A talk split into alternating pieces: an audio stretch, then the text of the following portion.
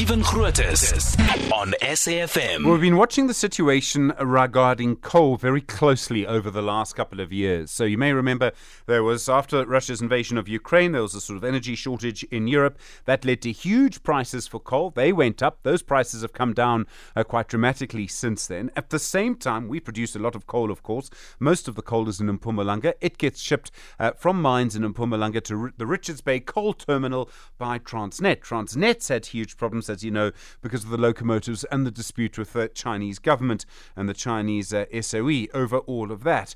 Now, as a result of several of these dynamics, Glencore, the mining company, has started a retrenchment process at its Impunzi coal operation in Mpumalanga. They seem to be blaming Transnet, but I do know that coal prices are much lower than they were, say, a year ago. The mining uh, union, which represents workers in that region, is the National Union of Mine Workers Highveld region. Their deputy regional secretary is Thapelo Malekutu. Thapelo, good morning. Thanks for your time. Good morning, Stephen, and your listeners. You must be very worried about these retrenchments. Do you know how many workers could lose their jobs at Glencore?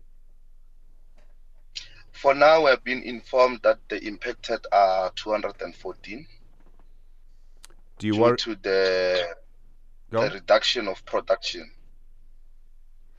Is production Due being to the reduction of production. yeah is production being reduced because of Transnet, because of coal prices, or for other reasons? It's because of Transnet. There's no train. Even if they mine, they can't take coal to Richards Bay.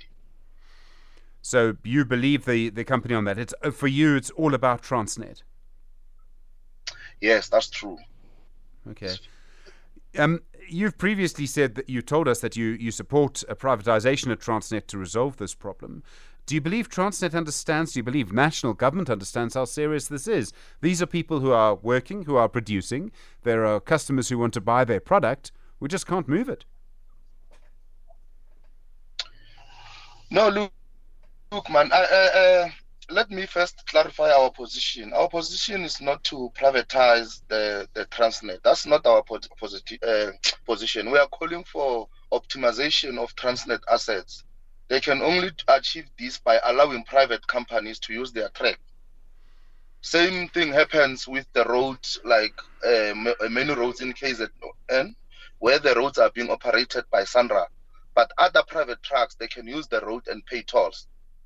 So that's what we are calling for, and we believe it's the easiest thing because we do have companies that they've been using for uh, the, the Transnet mm. tracks for over 20 years. The likes of Rovos, the, mm. the, the luxury mm. train. That Yeah. train is a private company train, but they are being allowed. So we believe it's a matter of instruction to the Transnet CEO to say, allow private companies to use your tracks All right. because now we are running against the time. We need to take our coal to the port. Yes, the coal price is also contributing, but remember, when the price is low, you the only thing that will assist you is volumes. You need to produce more. So, but when the price are low and you can't even uh, uh, export your coal, then it becomes a serious problem to us. Thapelo, thank you. Thapelo Malekutu is the Regional Deputy Secretary for the NUM on the Highveld region, obviously around Mpumalanga. Three minutes to eight.